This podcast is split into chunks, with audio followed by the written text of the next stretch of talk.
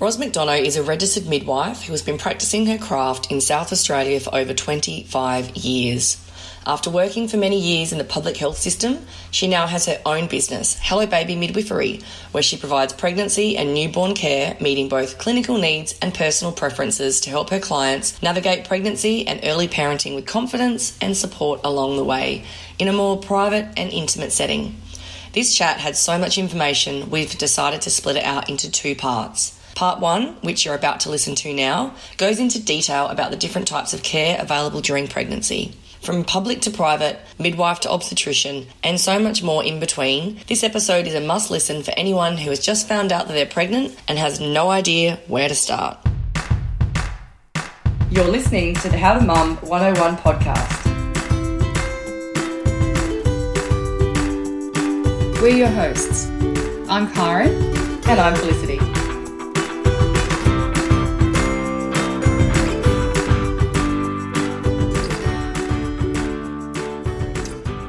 Well, good morning, Ros, and thank you so much for joining us on the podcast. Oh, you're welcome. I'm excited to be here. Have fun.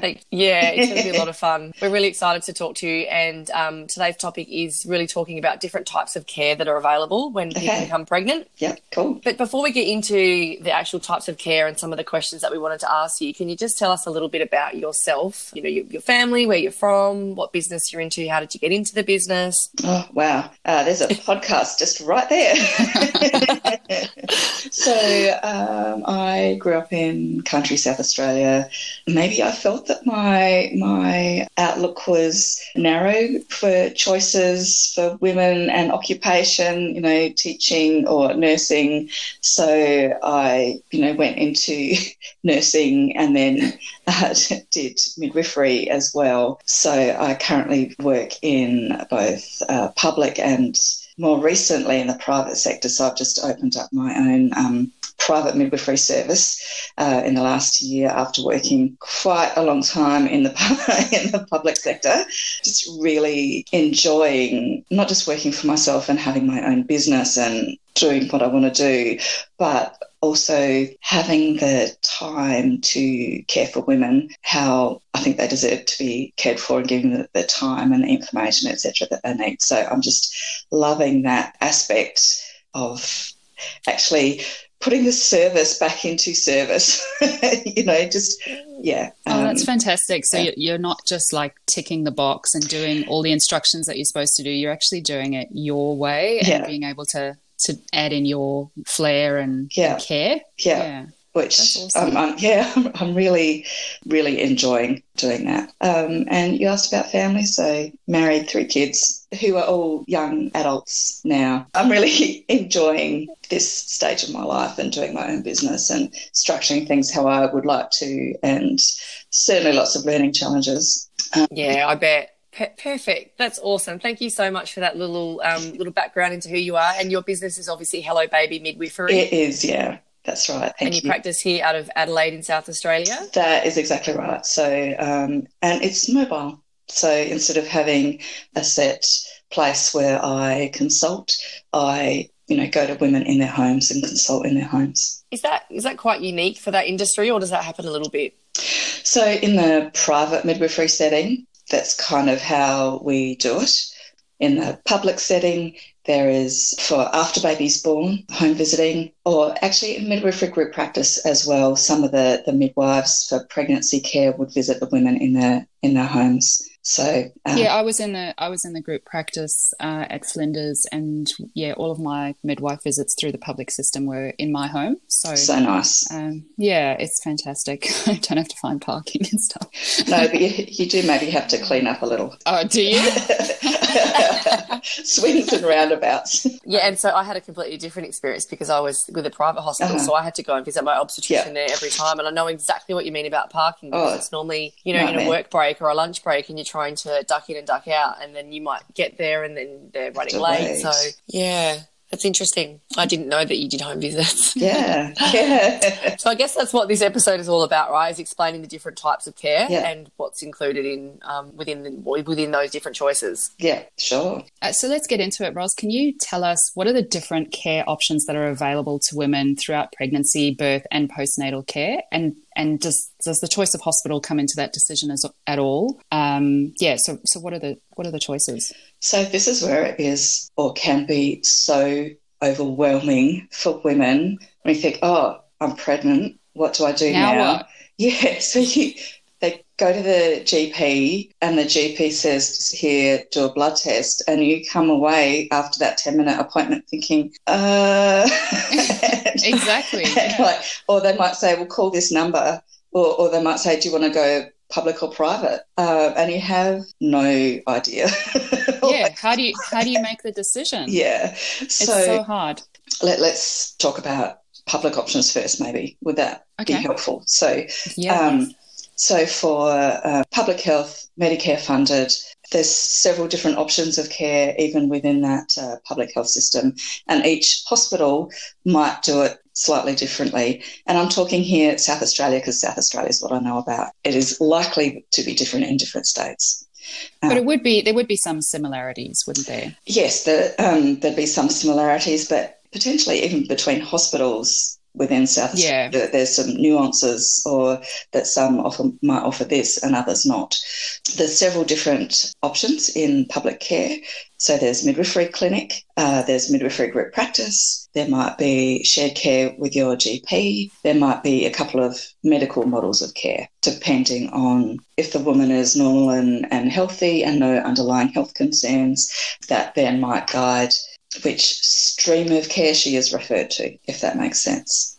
So, okay. um, midwifery clinics and midwifery group uh, practice are generally for low risk women because midwives are the specialist in normal um, and doctors can cover everything else. Some midwifery group practice might might be just low risk or that might be a mixed risk, risk category. So I know that women's and children's, for example, it doesn't have to be low risk, that you can have some risk, risk factors in there, or if you, you know, develop risk factors, you're not excluded from midwifery group practice. At Flinders, I think you have to be definitely a, a low risk, and there'd be some things that say, well, you can't do midwifery group practice. Um, yeah, like a, a VBAC and things like that. Yeah, but potentially yeah. those kind of things. I know that, um, and VBAC is vaginal birth after cesarean.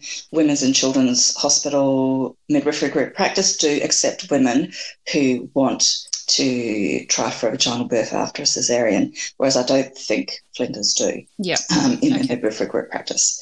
Midwifery clinic, that sort of would be all of that antenatal care provided by a midwife, and we'd try to make it the same midwife for that continuity, but it's not guaranteed.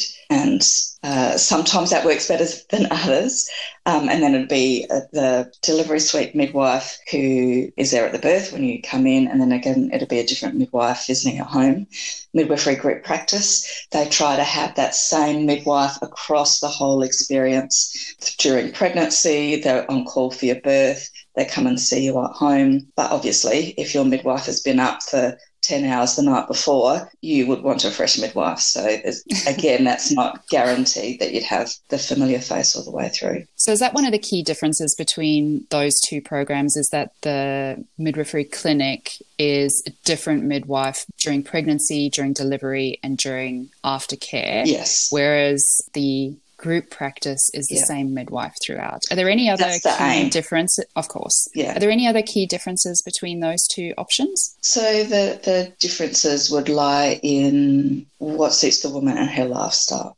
So uh, for a midwifery clinic, for example, it might be in the hospital or it might be out in a community setting on the same day and they can pre-appoint your appointments for the rest of your pregnancy. So it might actually suit you um, if you live just around the corner from a community clinic that the midwife is running to have it on the same day. You might not be fussed about who you see during labour and birth. is the same day, the same person, and you've got predictability. So with midwifery group practice, they can get called in to somebody's birth at any time. So they might have to postpone or cancel an appointment with you. But if you've taken time off work to do that and then you have to do that again to reappoint, that might not be as convenient for your circumstances, but it totally might too. So, so they would be the main differences between those. Midwifery group practice often only pick up after 24 weeks after the morphology scan. So you might be having your first you might not find out that you're into midwifery group practice until you know you're halfway through the pregnancy,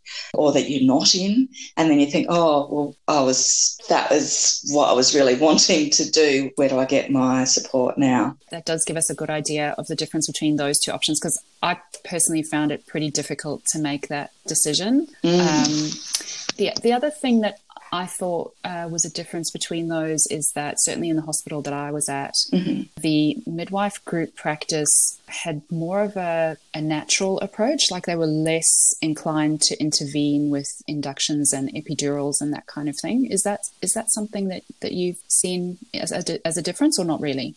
I mean, that's supposed to be the the focus for um, midwifery group practice. Yeah, is for they want for women wanting low intervention. One of the advantages of having the same midwife and the continuity of care all the way through is then you have that relationship. So they've had the opportunity to talk about with you what your birth plan is and what you would like or not like as far as interventions go. Okay. Yeah.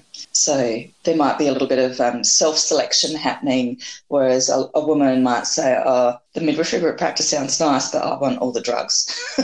like, so they might have, well, yeah. Well, so if you want the drugs, then rather go for the midwife clinic. Or the yeah, well, or an obstetrician yeah. even. yes. Because so, because um, I think, like from my experience, the obstetrician in a private hospital, I was given everything pretty much. Yeah. So I mean, whether you're public or private, you will always have a midwife um, helping you during the labour and birth. Um, and yeah, so you will always have a midwife because generally, if you think about how long or short a labour might be, the midwife is always going to be there. Your obstetrician will just come in and out, and we'll call them at the end, and oh, if there's any concerns and for updates and yeah. stuff. So, and I've got to say that was that was one of the surprises for me mm. being an obstetrician. So, what? You're not going to be there the whole time. well, it, it's true, right? You're paying them a lot of money. You're paying them a lot of money. and and you don't you, if you don't ask the right questions or you don't do you know, do your level of investigation, mm-hmm. you actually don't understand what is what is or isn't included. So there, there were a lot of yeah. surprises for me through my 1st mm-hmm. pregnancy, not not necessarily through the the care side of things, but certainly when it got to um, the labour side of things. But is there much difference in terms of the appointments and the care and things like that throughout as well, depending on the the, the path that you choose? So we all have there's a, a, a, document called South Australian Perinatal Practice Guidelines. Um, and that's freely accessible um, through SA Health for every like standards of care uh, during uh, pregnancy, for you know different concerns or conditions like oh here's how we diagnose gestational diabetes. Here are the parameters. Here are the different flowcharts for, for treatment and guidelines and you know so that we've got a, a uniform approach they are guidelines they're not this has to happen you know, in this set order. But all of us in, in South Australia would reference those as our basis, if you like. So, sure. um, okay. regardless of whether you're public or private, I mean, there are other professional guidelines um, as well, national and um, international. For first time mums, uh, South Australia has uh, said, you know, seven or eight I think in the hospital it might be seven or eight, added up to, to 10 with some um, antenatal education. So 10 for a first time mum, 10 visits throughout the whole pregnancy might be all that's recommended. That's actually not a lot during the, the whole 10 months to get everything that you like, all the education and stuff. So, in uh, the private setting, um, again, you're paying, and it's often like this is with obstetricians, uh, it's, it's, generally like a, a package deal, and you might have so many, like it might be once a month, and then it might be once a fortnight, and then weekly. So yes, that um, sounds familiar. That sounds familiar to me. I had a normal pregnancy, and it was monthly um, up until I think 28 weeks, and then maybe fortnightly yeah. until 36 weeks, and then yeah. I think it was weekly. So um, in the um, public health setting, there'd be a booking in uh, a very first appointment at the hospital that might be around about 12 weeks, and then there'd be one at 20 weeks, 28 weeks, 32, 36, 38, 40. That's seven appointments. Yeah, that doesn't sound like a lot, does so, it? So, um, yeah, so that's uh, a bit of a difference. And I guess in, as far as private midwifery goes, we have the potential, the freedom to add in more appointments as well. And it's not just the 10, 15 minute appointment. You know, if we're going to see someone, like a, a 45 minute appointment would be a minimum, generally speaking. Wow, that's lengthy.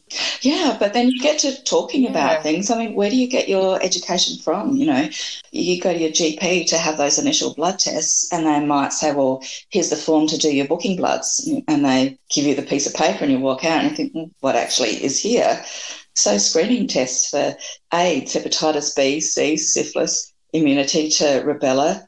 Do I need those? Why do I need those? What's the purpose of, of those? Yeah. What happens if it comes back as positive?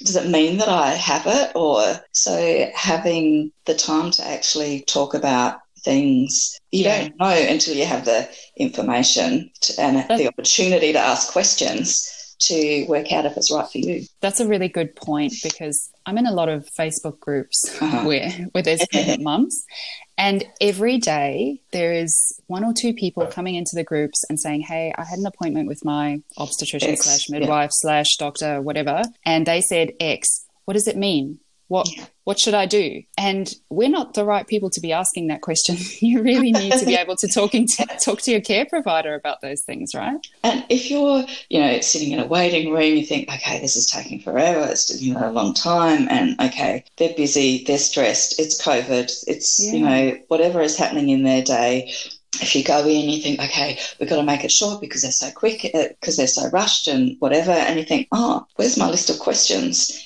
And they didn't even ask me if I had any questions. And yeah. well, that's it. And I'm walking out thinking, but I have these questions. I can't. Can I turn around and go? Can I turn around and go back in? Yeah, um, and you don't want to inconvenience them. yeah, so delay other patients. And yeah, yeah, so you can feel lost and vulnerable and overwhelmed because you're thinking, but I just want information. Yeah. yeah. So so sorry, yeah. the, the 45 minute that's you said that was what you offer as part of your private care. Mm. Uh, okay. It's it's often more than that. Um, yeah. So okay, yeah. so that's one way to get a, get across the running out of time aspect is is being able to have that, yeah. appointment in your home. Yeah. Okay. Yeah. Um, in the public system, if you've got the like a, an appointment at ten or twelve weeks, and then the next one isn't until 20 weeks. You know, that's a whole, that's 10 weeks of not Confusion. seeing someone. Not knowing. Um, in the private yeah. setting, you could actually add in a couple more appointments so you can, you know, have a little bit more of a chance to, to talk um, and um, ask about things and check in and yeah, all of that stuff. I think that's a it's it's actually taking me back to my experience as well because when you were just talking about the the, the late appointment or the rushing in or the rushing out and knowing you've only got 15 minutes, I do remember having a few appointments where I did have yeah some questions, but um, it was like, oh, we'll, we'll, get to those ones in the next appointment. Is there like a bit of a flow? I think you mentioned before about sort of what you discussed at what time during the pregnancy, because I felt like with with my personal experience with my obstetrician, she sort of had her list of things that she would go through in each appointment based yeah. on how far I was through my through my pregnancy. However, you know, when I wanted to raise things, it was like, oh, we'll talk about that in your 32 week appointment or whatever yeah. it might be. So, is there a particular, I guess, yeah, a flow or an order of things that you sort of tick off or you know talk to at different parts of the pregnancy through those um, appointments? Um, there, there kind of is, but if somebody's asking the question, you kind of need to address it because otherwise they're going to be worrying about it for the, the whole time. Mm. Or you can say, well, yeah, know, yes, that is coming up. This is kind of what it is. Did you want to talk about it now, or did you want to talk about it later? because you know pregnancy brain is a thing and you might forget what we've spoken about. We'll refresh later or you know but you need to engage with yeah. the, with a woman to you need to answer questions basically. Yeah. Yeah.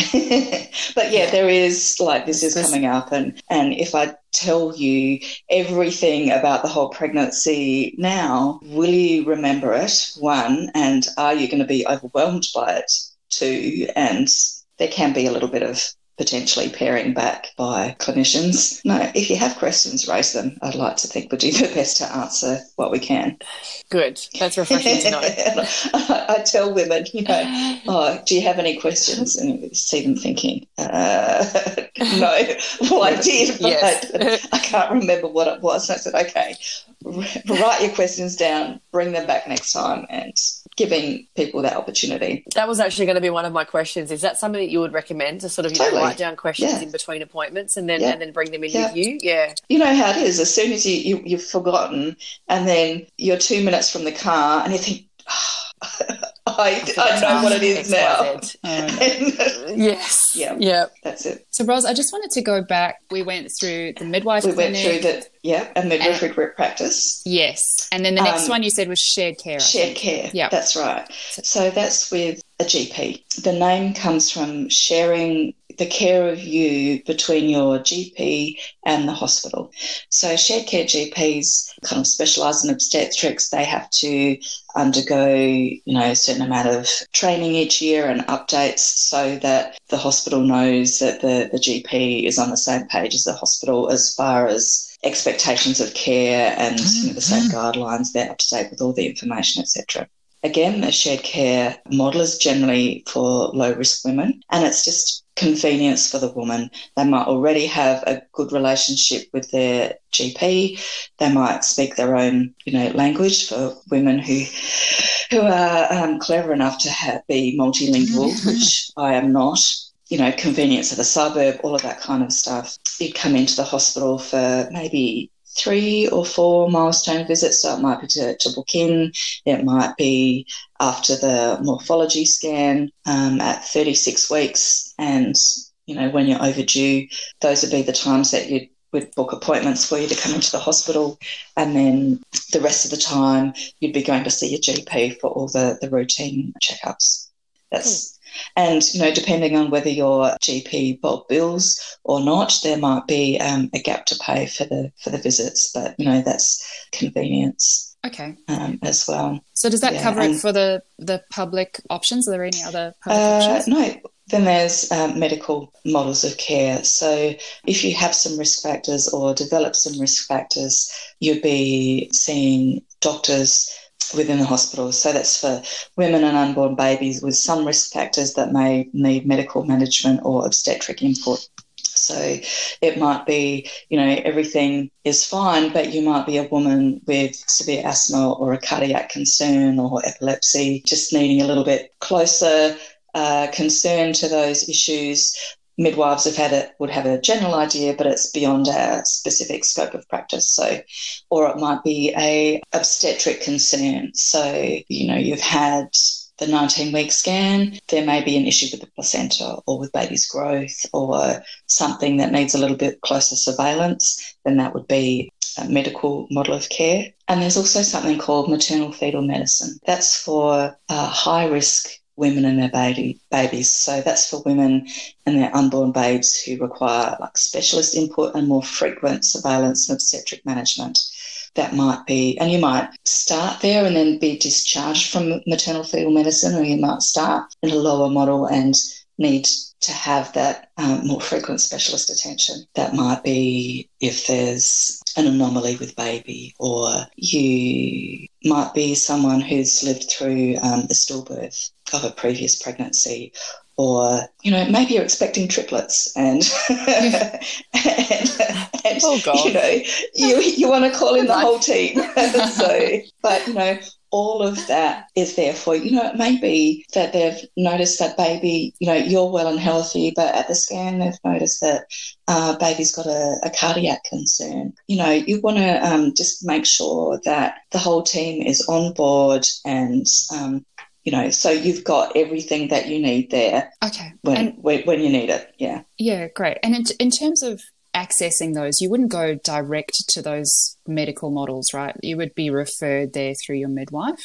Yeah, through your midwife or through your GP. Yeah. Yeah. Okay. So if it's something that's come up early, some of you may heard about, about the, the screening tests for, you know, Down syndrome, for yeah. example, and they happen at around about 12 weeks 12 to 14 weeks. If that comes back indicating that there's a, an increased risk of a concern, you would be referred to the uh, maternal fetal medicine unit and they'd go through your options for diagnosis and support. Okay. And generally speaking, at the the first, very first appointment um, that you'd have would be with a midwife, and she would work out according to the information that you discuss with her on the day as to what model of care would best suit you and what your options are. So that even if you do have some risk factors, but really want to get into MGP or have a midwifery clinic, or, or shared care, you go and see uh, the consultant first, and they may say, "Yep, that's fine, that's in the past, or whatever. Yes, you're okay to do these uh, low risk models of care. Okay, cool. That was kind of similar to my experience because in my mm. my first pregnancy, I went through the midwife clinic mm-hmm. and um, I had some cardiac concerns, so I was referred to and uh, a doctor within mm-hmm. the maternal mm-hmm. unit or whatever it's called. Yeah. And then and then with my second pregnancy, I was in the I wanted to be in the group practice, mm-hmm. so they just sent me to the doctor first gave me the all clear that it's all yeah. good, and then I was able to yeah. access that program. Perfect. Okay. So the other um, deciding factors might be cost. So um, in the public health ses- system, it is part of public health. It's your taxes at work, so it is um, free for you. The only uh, things would be if your GP charges a gap if you're doing shared care. Okay. That's one thing. Another thing might be water birth. If water birth is something that you really want, generally speaking, water birth is in uh, public hospitals, not private hospitals. I don't think there are any private hospitals that do water birth because it's generally the midwives that do water births and not obstetricians. And if there's a if you meet the SA Health criteria, then yes, water births are available. I mean, there are a few other things that need to be considered, like whether they're actually baths free, like yeah. a room with a bath. And oh, of course, you want Gosh. you know the equipment and the staff who are accredited to do it. So, but um, if water birth is on your list, that's public health that would do that, or um, private midwifery services. And again, home birth, if that's something that you really want to head towards then the midwifery group practices at the major tertiary hospitals um, do offer home birth if you meet the SA Health criteria. And again, that um, document is on the SAPPG, the South Australia Prenatal Practice Guidelines that you can actually look up and see if you meet the criteria. And if you don't meet the SA Health criteria, uh, you can explore your options with a, a private home birthing midwife and discuss that with him. So that that is the public option. It is a lot. lot. No wonder it is so, so complicated, overwhelming, and confusing. To, well, how do I know what I want? I, have only just found out that I'm pregnant. Oh, I'm just feeling really tired and sick. Yeah. and you want me to make a decision. Yeah, and I think if you feel, yeah, that's right. You want to make a decision because you do want that mm. continuity of care. And I guess there's that fear with some of these practices. Yeah, there's only totally. a certain size or a certain group or yeah. a certain bath or whatever it is. So you kind of feel like, I, I know I did. I yeah. felt quite rushed to make a decision. And a lot of people had said to me, you need to decide, you know, by eight weeks, if you haven't got your care sorted out, you're basically in trouble. So that fear sort of came into it for me to pick, just to pick something. The pressure, um, like you want to make the right decision choice because this is affecting your life and your child and your life is huge. Yeah. So last question about public. Do you get to pick your hospital or do you just get assigned? Oh, it's zoned. Yeah, okay. So there is the um, pregnancy referral line, or but in South Australia, you would phone that number. I can provide that number to you later if you like. Yeah. You can phone okay. that number. You would get a reference number. You would call the hospital that you're with the reference number to book in. So it is generally um, zoned. You can ask to be uh, transferred to a different hospital, um, and that would be considered. So if you did want to choose a private hospital, then yeah. I'm assuming your options would be you'd, you'd have to select then a private obstetrician or midwife to help you with that, right? Yes. So at the moment in South Australia, there are no private midwives who are credentialed to attend birth in a private hospital. And it's the way that health insurance is set up okay. and the hospital system and stuff like that. that so if you're birthing in a private hospital, you'll it's with a private obstetrician. You'll have the midwives employed by the private hospital with you during your birth experience and you know potentially providing a bit of education um, throughout the pregnancy like obstetricians often have.